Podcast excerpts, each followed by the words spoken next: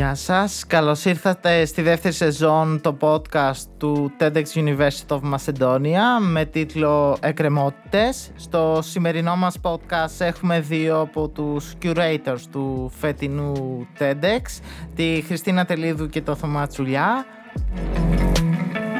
Να σας καλωσορίσουμε στα, στα podcast μας. Καλώς σας βρήκαμε. Καλησπέρα, καλώς σας βρήκαμε. Κάνετε. Ε, αρχικά θα θέλαμε να μας εξηγήσετε την ε, διαφορά μεταξύ του TED και του TEDx. Ωραία. Να ξεκινήσουμε από το ότι το TED είναι ένας ε, οργανισμός παγκόσμιος ο οποίος έχει ως στόχο να γνωστοποιεί τις ιδέες που αξίζουν να διαδοθούν μέσω των ομιλιών και γενικά των συνεδρίων που, που γίνονται σε διάφορα μέρη του κόσμου. Το X συγκεκριμένα δηλώνει την εντοπιότητα, το, το πιο τοπικό στοιχείο ας πούμε. Το TEDx University of Macedonia έχει το Πανεπιστήμιο Παμάκ και φυσικά τη Θεσσαλονίκη. Ποια ήταν έτσι η πρώτη σας επαφή με το TEDx University of Macedonia? Ε, συγκεκριμένα η δικιά μου ήταν πέρυσι ε, καθώς ερχόμουν από ένα ταξίδι είχα δει ένα post στο Instagram ότι είχαν ανοίξει θέσεις για οργανωτική επιτροπή και επειδή ήταν στο αντικείμενο μου ως ε, designer, ως γραφίστας, ε, το είδα, διάβασα λίγο παραπάνω σε φορά τον, ε, την ιδεολογία του θεσμού και έκανα αίτηση και έτσι με δέχτηκαν μια Κυριακή. Εγώ αντίστοιχα είδα το post στο Instagram για τα open calls. Με τράβηξε περισσότερο το post του Experience Manager, οπότε έκανα την αίτησή μου. Δεν το περίμενα είναι η αλήθεια καθόλου αλλά όλα γίνονται για κάποιο λόγο μάλλον και βρεθήκαμε στην ίδια ομάδα. Ο φετινός σας ρόλος είπαμε ότι είναι ο curator. Τι κάνει ένας curator στο συνέδριο; Και τι δεν κάνει. Ε, η αλήθεια είναι ότι δεν υπάρχει επίσημη, επίσημος ορισμός αυτής της θέσης. Δηλαδή, ανάλογα τα event που βρίσκεσαι, ο curator κάνει και διαφορετικά πράγματα. Αν μπορούσα να δώσω έναν πιο γενικό ορισμό, είναι στην ουσία η διαχείριση της ομάδας και το να τους κατευθύνεις στο να βγάλουν ένα αποτέλεσμα στο δικό μου το, το μυαλό. Περισσότερο δίνεις ουσιαστικά το, το στόχο και τον τρόπο για να δουλέψεις να φτάσεις ως εκεί. Ε, κάνεις διαχείριση, όπως είπε και ο Θωμάς, της ε, ομάδας και των ε, καταστάσεων που έρχονται, των αναπάντεχων καταστάσεων θα πω. Ε, έχει ένα παραπάνω λίγο ποσοστό να πω ευθύνης, ας το θίξουμε έτσι. Mm-hmm. Ποιες είναι έτσι όμως οι μεγαλύτερες προκλήσεις που αντιμετωπίζει ένας curator? Ότι στην ουσία έχεις να διαχειριστείς 25 συν 45 άτομα. Είναι ένας, ένας αριθμός μεγάλος ανθρώπων που σημαίνει και είναι όλοι διαφορετικοί μεταξύ τους. Οπότε εσύ πρέπει να βρεις τα πατήματά τους, πρέπει να είσαι εκεί όταν σε χρειάζονται, να τους κατευθύνεις, να τους δείξεις το δρόμο όπως πήγε η Χριστίνα. Και μερικές φορές είναι, είναι δύσκολο στο να μπορείς να τα οργανώσεις όλα με έναν τρόπο ώστε να βγει αυτό που έχεις στο μυαλό σου. Συν το ότι αυτό που βρίσκω κι εγώ το περισσότερο δύσκολο ε, είναι το ότι έχεις την ομάδα σου την οποία δεν θέλεις να απογοητεύεις και έχεις γίνει ουσιαστικά μια οικογένεια όσο περνάνε και οι μέρες και ο καιρός προς το event και όταν βρίσκεσαι σε ένα σταυροδρόμι που λόγω καταστάσεων ή εξωτερικών παραγόντων πρέπει να πάρεις μια απόφαση που μπορεί να απογοητεύσει την ομάδα σου, νιώθεις αυτομάτως ε, τύψεις ή άσχημα ε, γιατί το πρώτο μέλημά σου είναι αυτό, είναι η ομάδα σου. Παρ' όλα αυτά εκεί είναι και η δικλίδα που πρέπει ο άλλος να καταλάβει ότι αυτό είναι curator. Mm. Αυτός είναι ο διαχωρισμός από την οργανωτική. Η οργανωτική παίρνει την ευθύνη ως προς το πόστο της και το βηματισμό του συνεδρίου, αλλά εμείς προσωπικά θα πάρουμε την περισσότερη ευθύνη αναγκαστικά σε εξωτερικούς παράγοντες. Αυτό αυτομάτως μας φέρνει σε μια λίγο δύσκολη θέση πολλές φορές. Ε, ναι, γιατί στην ουσία θα πρέπει να πάρεις. Στην ουσία εκεί μπορεί να βρίσκεται και το ορισμό. Δηλαδή ότι πρέπει να πάρεις μια απόφαση ε, ως curator η οποία θα επηρεάσει σε ένα βαθμό την ομάδα και το αποτέλεσμα και είναι μια απόφαση η οποία πρέπει να πάρθει εκείνη τη στιγμή. Είναι μια. Μιλάμε πάντα για ένα πάντεχα γεγονότα, όχι κάτι το οποίο έχει ήδη συνεννοηθεί και κυλάει με το σχέδιο κανονικά. Τι είναι αυτό όμως που σας δίνει δύναμη όταν φτάνετε σε αυτές τις δύσκολες στιγμές, αυτή που λέμε πτώση, ότι Νομίζω για μένα είναι πάρα πολλά πράγματα. Δηλαδή, μόλις ε, μπήκα στην ομάδα του TEDx και από τα παιδιά και από την ομάδα αλλά και από το, το θεσμό τον ίδιο είναι, ήταν κάτι το οποίο με μάγευσε. Δηλαδή το, το να έχουμε ιδέες τις οποίες θα διαδώσουμε και θα μας ακούσει ο κόσμος ήταν κάτι ξεχωριστό και μαγικό από μόνο του. Οπότε το κίνητρό μου νομίζω ήταν αυτό, ότι ήθελα να, να ακουστούν οι ιδέες μας και να βγει ένα πολύ όμορφο αποτέλεσμα. Και μετά έρχονται και άλλοι παράγοντες οι οποίοι σε δένουν, οι οποίοι είναι η ίδια η ομάδα, ε, το πόσο δυνατή είναι η σύνδεση που κάνεις μεταξύ σας. Νομίζω αυτά. Ναι, νομίζω θα συμφωνήσω, κυρίως ε, στο κομμάτι της ομάδας. Εμένα αυτό που μου δίνει κίνητρο και drive είναι ξεκάθαρα η ομάδα, γιατί εκεί βασίζεται όλο το event. Αν η ομάδα δεν πορεύεται σωστά, μετά δεν έχεις και το επιθυμητό αποτέλεσμα που θέλεις, την ποιότητα που το θελεις Ε, οπότε αν έχεις κάνει και λίγο διαπροσωπικές σχέσεις και έχει δέσει σωστά η ομάδα, εκεί είναι και το κίνητρό σου. Ναι, στην ουσία είμαστε εθελοντές, που σημαίνει ότι αφιερώνουμε όλο τον ελεύθερο μας χρόνο και κάνουμε κάτι το οποίο έχουμε επιλέξει και αγαπάμε. Οπότε αυτό στην ουσία είναι το... η δύναμη. Ωραία, μου δίνετε τέλεια πάσα για το επόμενο ερώτημα. Τι είναι αυτό που σας έκανα να αγαπήσετε το TEDx University of Macedonia? Ωραία. Είναι πολλά πράγματα.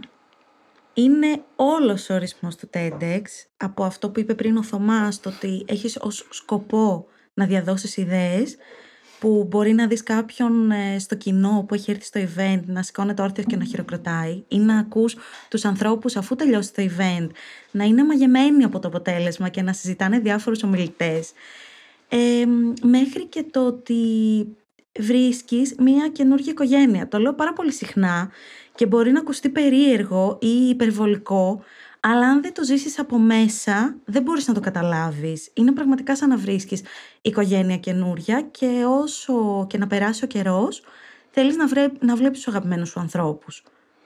Δεν θα μπορούσα να προσθέσω κάτι σε αυτό, γιατί νομίζω με κάλυψε απόλυτα η απάντηση. Είναι στην ουσία ότι όντως μέσα από μια.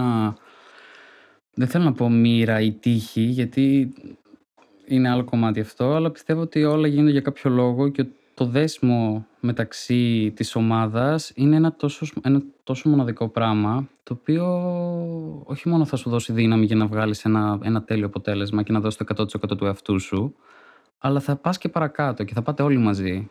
Ε, ακολουθεί λίγο μια κλεισέ ερώτηση, αλλά επειδή είναι και εθελοντικός οργανισμός το TEDx, ε, τι έχετε κερδίσει μέχρι στιγμής από την συμμετοχή σας στον οργανισμό; Επίσης μπορώ να πω πάρα πολλά πράγματα. Δηλαδή μαθαίνεις τόσα...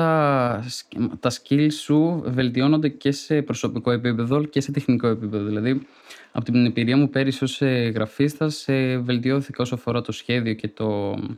την υλοποίηση και τον ντύσιμο του event. Αλλά επίσης έμαθα πώς θα λειτουργώ μέσα σε μια ομάδα. Έμαθα τι πάει να πει ομάδα και τι πάει να πει ότι βαδίζουμε όλοι μαζί. Ε, και νομίζω έτσι διαμορφώνεται και ανάλογα το πόστο και ανάλογα και το, το πώς συνεργάζεται μεταξύ μας, ε, εμπλουτίζεσαι ως άνθρωπος και ως ε, επαγγελματίας πάνω σε ένα κομμάτι.